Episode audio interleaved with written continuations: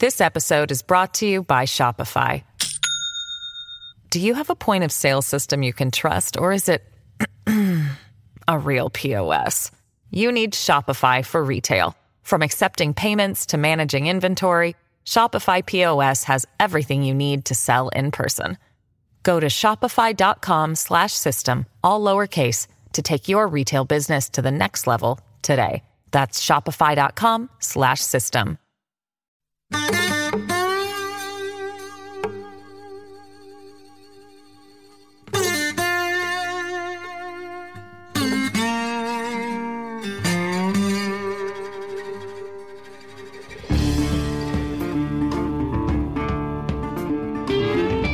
this is Trey. Thank you for joining us for another Tuesdays with Trey. One of the great byproducts of being able to do a podcast is you get to talk to people that, uh, who knows, perhaps ordinarily might not return your call. Uh, I think this guy would. Uh, I've seen him on television, saw him on television a lot. Always measured, always, to me, in control of the facts. Uh, doesn't talk about things where he doesn't have a factual basis, doesn't get drawn into overtly political conversations. I always liked him.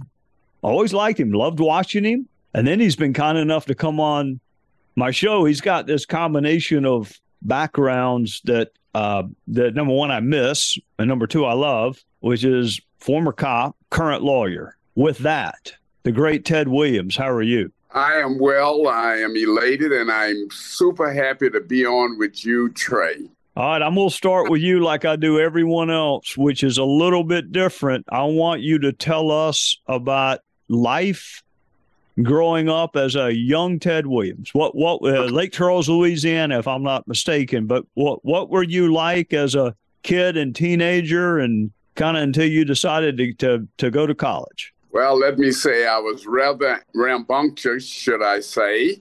Uh, I grew up in Lake Charles, Louisiana. After having graduated from high school, I went in the military. And uh, from the military, I was with the uh, DC Police Department. Uh, at that stage, I got an undergraduate degree from American University. I got a master's degree from Central Michigan University and I attended law school in Baltimore, Maryland. After, and I was also, and I left out, I was also a federal agent where I worked organized crime and did uh, food stamps and some other things, investigations uh, in the Midwest, out in the Kansas City area. I, and uh, for the most part, uh, that is my law enforcement background. I'm a member of the District of Columbia Bar, as well as the federal bars in the state of, of Maryland and the District of Columbia. So I think I think people who have seen you on television, obviously they know that you have a law degree. Um, I did not know until I was researching uh, that you not only have an undergraduate degree, also I, I think it's a master's. So this love of education was it instilled in you by your parents or was it something you just said you know what? I'm going to do this because this is what i got to do to get to where i want to get to no it's a combination of all of the things you've just said uh, education was very much instilled in uh, to me by my parents uh, it was certainly something that i thought for a while in my life trey was lacking i played football in high school, and I thought I was going to be the next great Lenny Moore on a football field. And while my mind told me I could was exceptional in football, my body told me I was not, and that I needed to find a way to go in a different direction. And education was that the direction that I chose. And uh, to be quite honest with you, when I see the banging that these football players are taking, I'm most happy that I went in the other direction.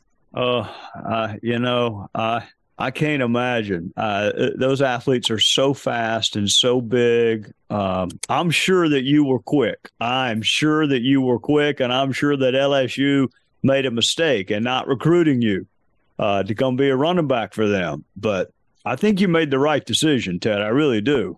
Thank you, and I applaud your candor, and I wholeheartedly agree with you. All right, I want to know this. I am fascinated. People who decide to go into law enforcement, there are a thousand different motivations, some good, some not good. I'm convinced that you went into it for the right reasons, but I don't know the reasons. What drew you into law enforcement? Well, you know, I was stationed at Fort Hood, Texas, and at the time, the District of Columbia Police Department was recruiting for law enforcement officers. And as I've said, at that stage in my life, I did not have even an undergraduate degree. And so law enforcement was the area that I chose because they offered at that time a great deal of money. And I've got to tell you, it was a tremendous amount of money. It was $8,500 a year.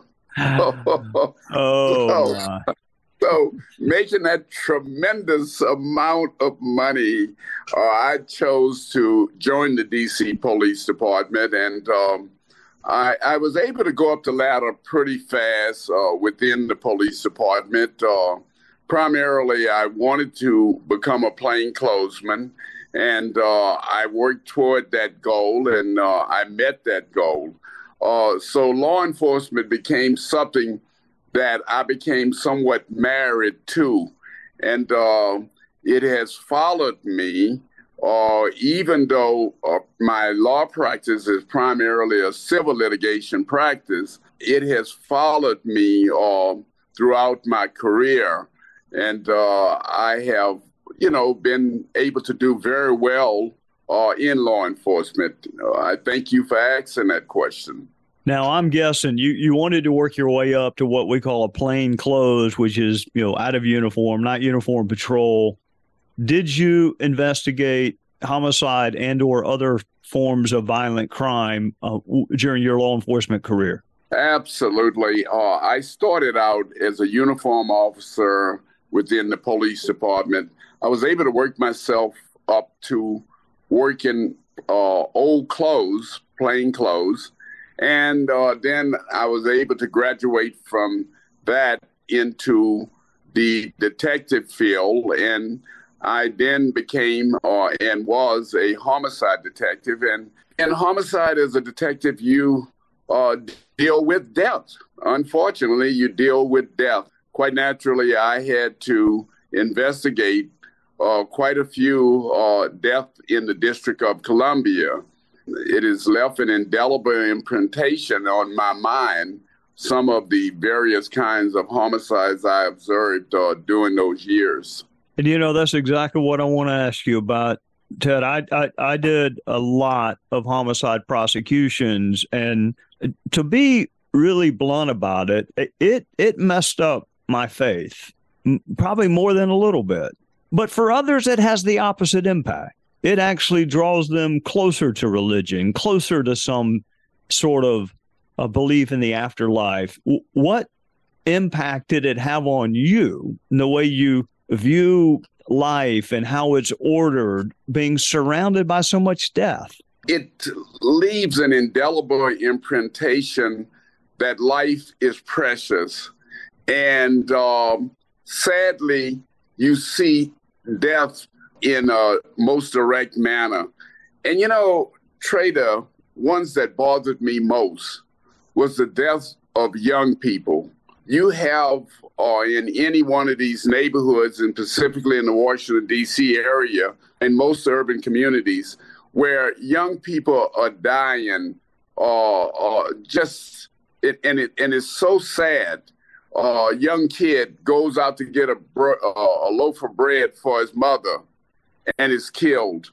Young kid trying to make a living selling drugs, killed. Then you look at the younger kids where a father or a mother may kill their own young child.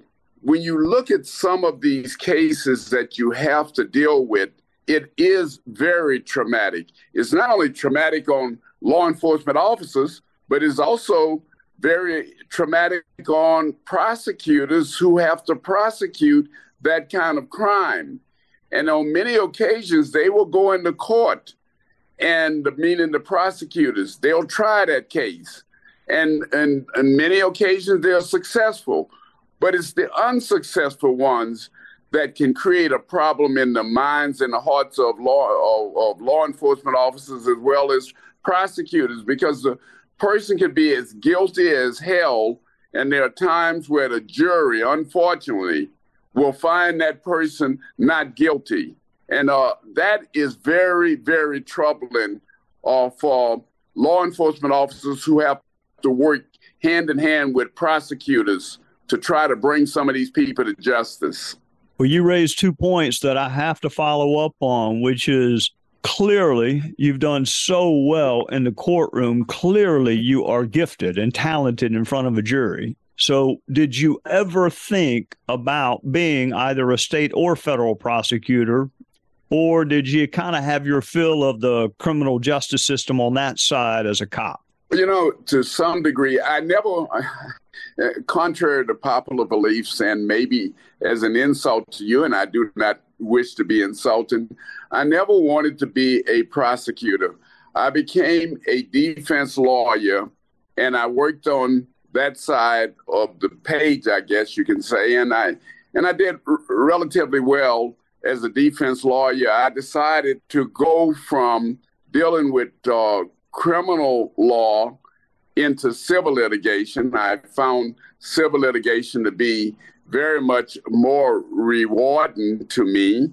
And uh, it is really, it takes, and I, I think you know this, Trey, it takes a certain kind of a person to be able to stand up in front of a jury and to be able to establish a rapport with that jury and to be able to get that jury to move in the direction pursuant and based on the evidence presented uh, in your favor. And, uh, you know, I think one of the most troubling aspects of my life, should we say, defend a criminal and have that criminal walk out of the court where knowing in my mind that person was perhaps guilty of a crime. But my job as a defense attorney was to uh, get that person off. It, it it's a catch twenty two.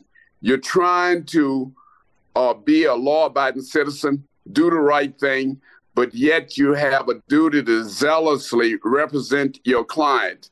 Uh, you represented the United States of America. And uh, from what I've been told, you did a very extraordinarily good job.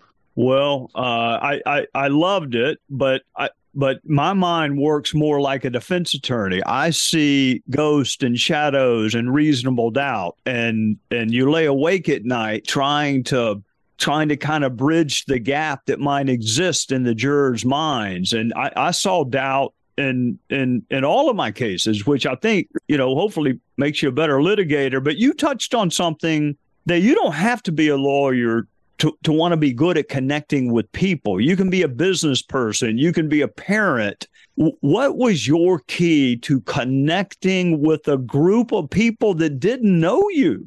Because uh, the members of the jury don't know Ted Williams. So, how did you do such a good job connecting with strangers in these important cases? The same thing that Trey Gowdy has done, and that is you establish a rapport. You use something Trey called common sense. Uh, I can tell you, I've always believed you can have all the book learning in the world, but if you don't have common sense to reach out and say hello to somebody, you're lost. And I believe when you're dealing with a jury, You've got to get into the mind of that juror.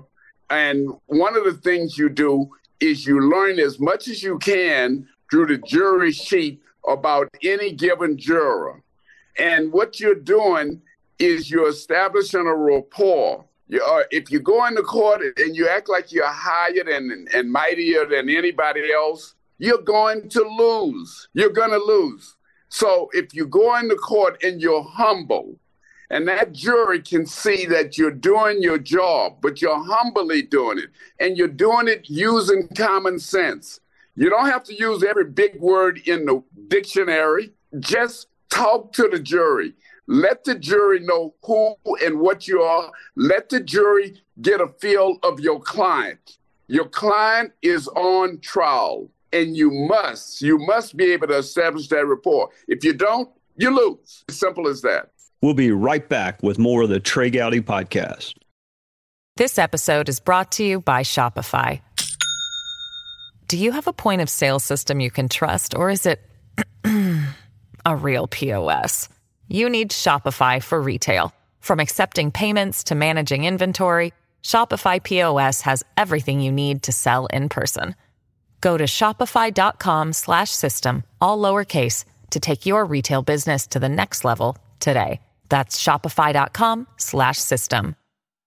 I need you to come speak to my teacher class at the law school and and and, and I tell them the purpose of opening statement is when you sit down, that jury needs to say that young woman or that young man would never lie to me. That is the only purpose of your of your opening statement is to build a relationship with the jury. But you and I could spend all day. I want before I let you go on the criminal justice system, because you have worked in it and because you have experience and and I think, Ted, I'd be curious what you think. I, I think, you know, as other whether it's politics or other institutions around us kind of lose respect. We need a justice system that is both worthy of respect and, and that people actually do. So, what would you do or change about our justice system to make it more worthy of universal respect throughout our country? You know what? I, I really believe that people who serve on juries want to do the right thing. And, you know, I think it would be interesting if we could find a way in this country to educate the population as to uh, the criminal justice system and the, the, the system uh, as a whole. And, and, and like I said, I'm being slightly redundant, but I think when I look at jurors, and if you talk to jurors after a verdict, you'll see that they told heavily and hard and long, and they looked at the evidence. They didn't just say, hey, look, we, we're in here, we want to get out of here. They are trying to give both sides a fair shake. And I think that over a period of time, we need to educate the American population uh, more about the jury and, and, and the meaning of the verdict that they are going to render one way or the other. You know, Ted, I wish I had a nickel for everyone. Um, after I was a federal prosecutor, I was what we call circuit solicitor here, but district attorney everywhere else. The number of people who tried to get out of jury service and, and and I mean, you're sitting there thinking these are some really really important issues that that that government is deciding. If you like small government, you ought to love a jury because it's just twelve of them. I I don't know, folks. Folks just seem to want to get out of it, and it's so important, as you said. I mean, life and death, and freedom and money. If you're doing civil cases, I mean, lots and lots of money. But you're absolutely right, uh, uh, Trey. It's uh, a combination. Yeah, you do have people who want to get out, but you know, I found that once a jury is impaneled and they are uh, are listening to the evidence and they're listening to both sides, for the most part, they seem to become more engaged, even those who did not initially want to serve. A lot of times, people don't want to serve on juries because they don't want to take off from work uh, they think it's going to take an extended period of time out of their life.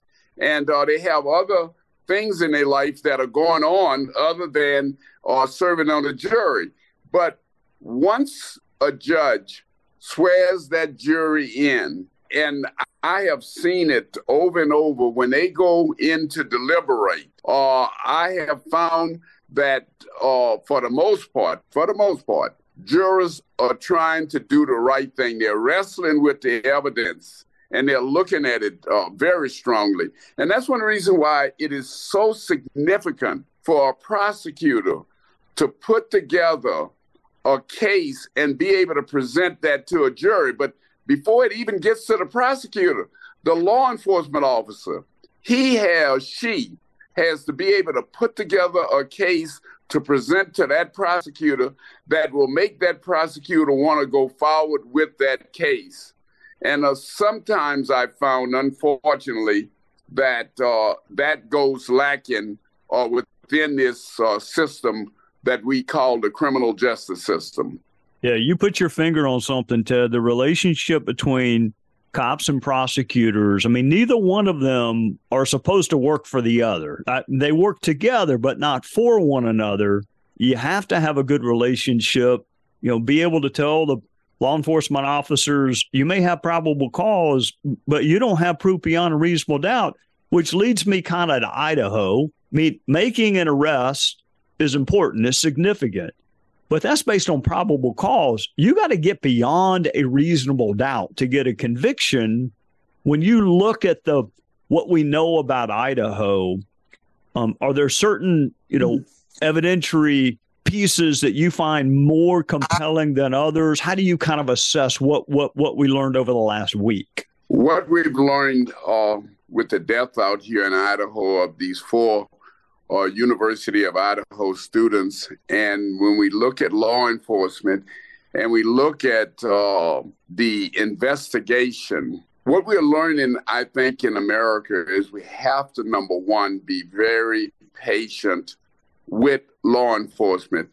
Uh, sadly, we watch too much television where everything is wrapped up within an hour and that is not something that happens in investigations. And as a matter of fact, let me be the first to tell you that I just wrote an editorial to the Moscow, Idaho Police Department where I said that I was wrong.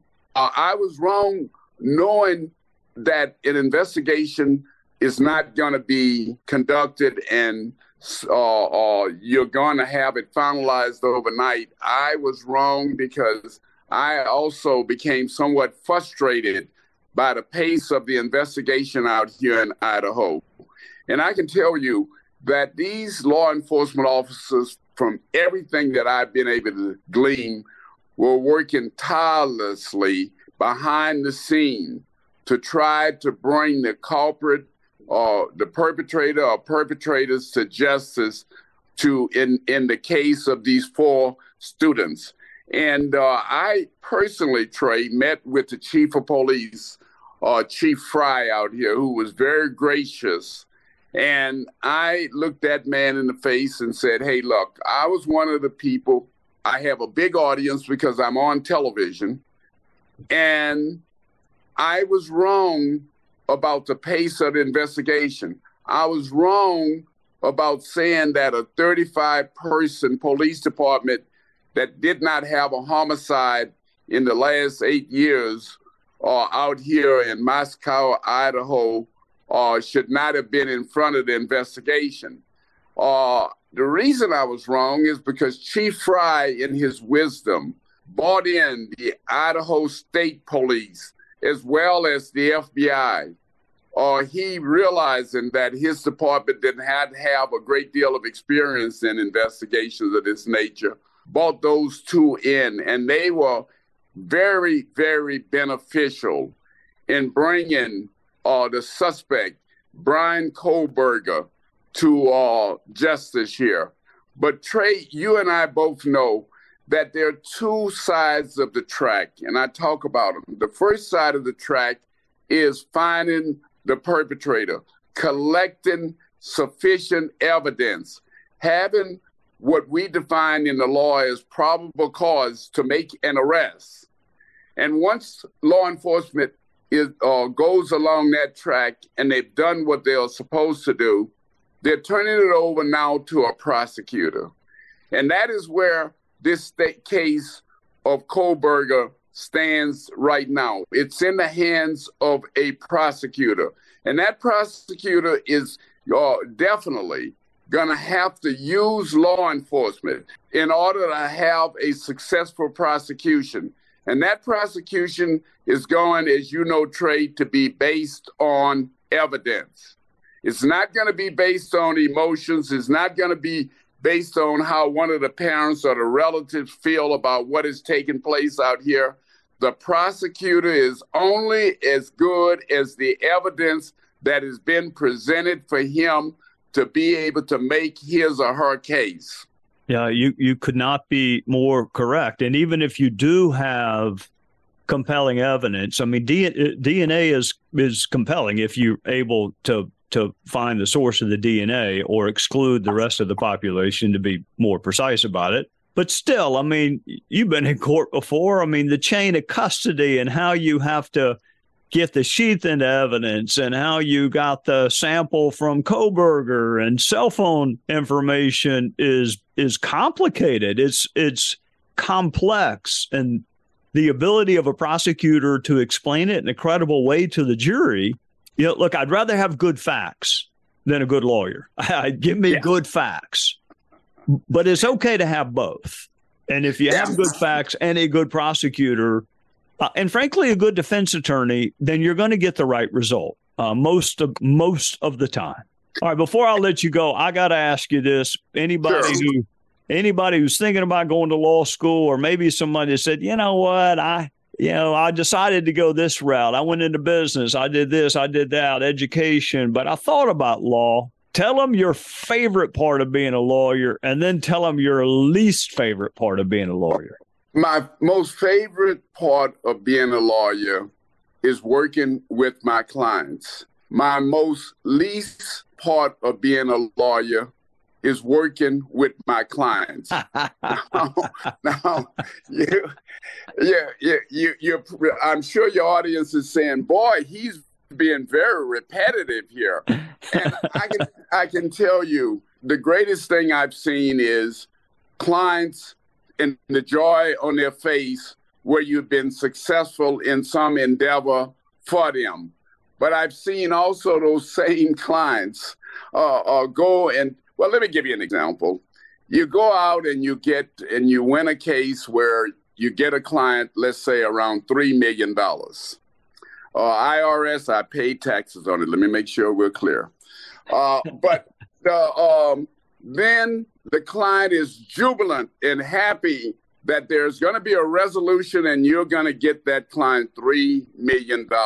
But then that client, and, and you're happy with your client, but then that night, that client goes home and talks to Aunt Susie and Uncle Joe and a few other people in the community that say, Boy, you could have gotten $10 million. And so the client that you loved so much on day one and who loved you, by the way, on day one, is now coming back to you saying, I talked to Aunt Susie, and Aunt Susie says this case is worth $10 million and then you then you're really caught up into uh, an ambivalent feeling. But to be very honest with you, um, law has been very rewarding for me. Uh, it has been a life's work. Uh, I certainly believe that anybody of any ilk that want to do something positive in society, that the one way they can go is to become a lawyer. And let me be very candid. I didn't corner the market on smartness. Uh, but the bottom line is if you uh, have the tenacity to want to do something and to do it in a very positive manner, you can overcome anything, any obstacles. God, I, I, I, I I'm going to succinctly and quickly tell you this, Trey, and your audience. Uh, but in high school, my high school counselor called me in and said, you know, you may want to go and get a job across the river at the plant uh, because my SAT scores were low. And I'm saying this to an audience because I want them to realize that uh, what is in you and what you want to do with your life is is more significant and important than any test.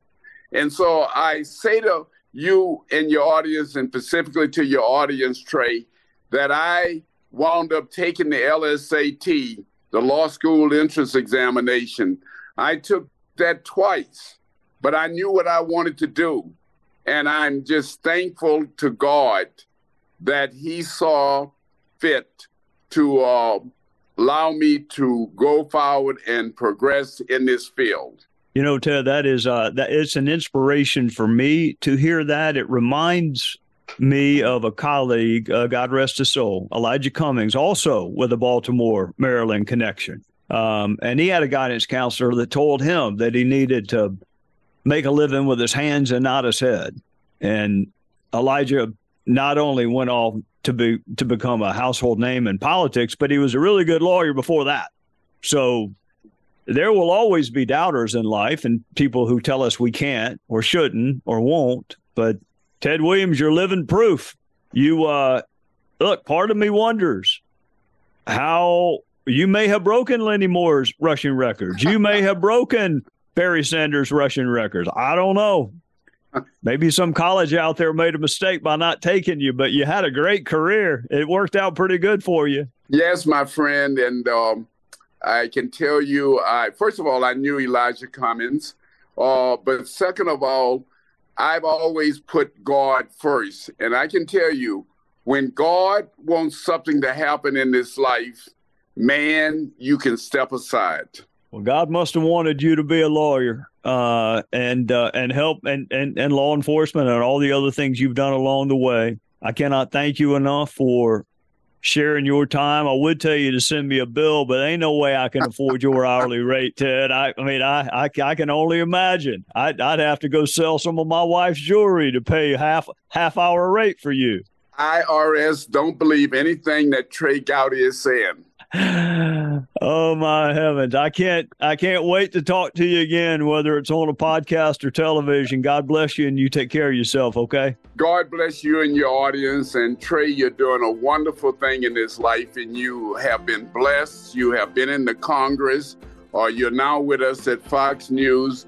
All i can say is you go guy. Thank you so much ted and thank you all for sharing part of your day with us. God bless you Listen ad free with a Fox News Podcast Plus subscription on Apple Podcasts. And Amazon Prime members can listen to this show ad free on the Amazon Music app.